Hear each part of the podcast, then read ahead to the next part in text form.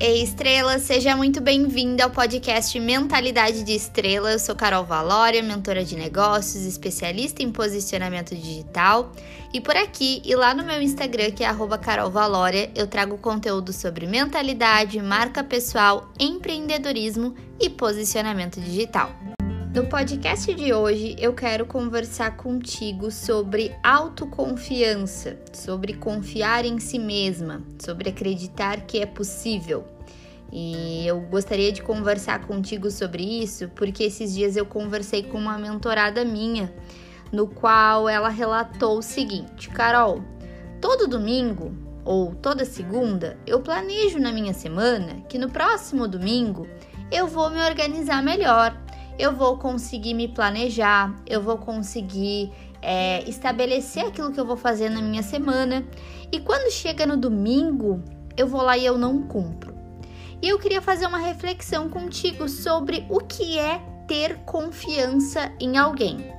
Quando a gente decide não confiar em alguém, Pensa aí alguém na tua família, ou alguma amiga, ou algum amigo, ou algum conhecido que a gente não confia.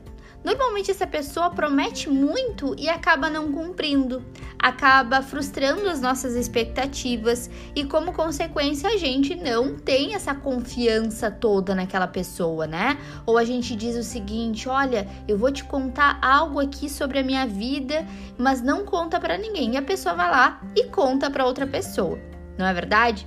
Então, isso acontece com nós mesmas. Muitas vezes nós prometemos que vamos fazer coisas no nosso dia ou na nossa semana e a gente acaba não cumprindo. E como consequência, nós não temos essa autoconfiança, nós não temos esse confiar que vai dar certo, que nós vamos conseguir é, realizar determinada atividade, porque afinal de contas a gente já prometeu tantas vezes que ia fazer, que ia acontecer e não fez. Então por que, que agora vai ser diferente?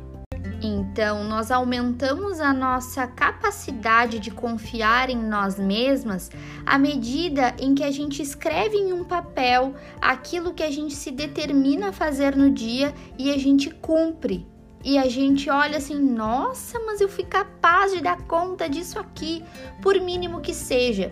Quantas atividades nós realizamos no nosso dia a dia, a gente não se dá de conta de que a gente realizou. Então é tão importante a gente anotar no papel, escrever, todas as mínimas coisas que a gente precisa realizar, inclusive para ter como termômetro o que, que a gente fez, o que, que a gente deixou de fazer, o que, que a gente pode reorganizar, mas principalmente para ter essa noção né, do quão capaz nós somos de realizar várias coisas durante o nosso dia. Então, eu proponho, né, no, nas próximas vezes que a gente se determinar a realizar alguma atividade, a gente colocar no papel de uma forma tangível, realizável, o que eu sou capaz de realmente realizar. Quando a gente foge muito do que precisa ser feito, é sinal que aquela atividade ela é um pouco difícil, vai nos tirar da nossa zona de conforto.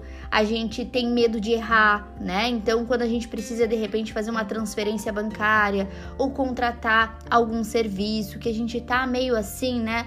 Ai, será que eu vou fazer uma grande escolha? A gente tende a procrastinar. E a gente ganha essa confiança em nós mesmas quando a gente vai realizando microatividades que a gente é, não acreditava que seria, que daria conta de realizar.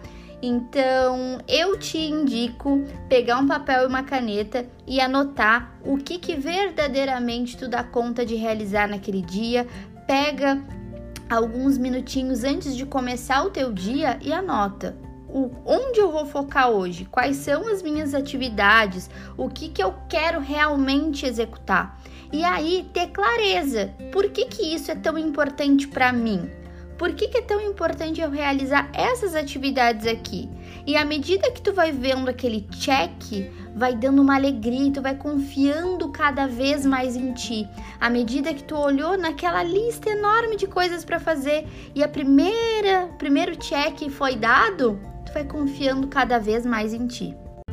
Um outro exercício muito legal é quando chegar no final do dia, tu olhar para esses checks que tu destes, né, ao longo do teu dia e ter orgulho de quantas atividades tu conseguiste realizar.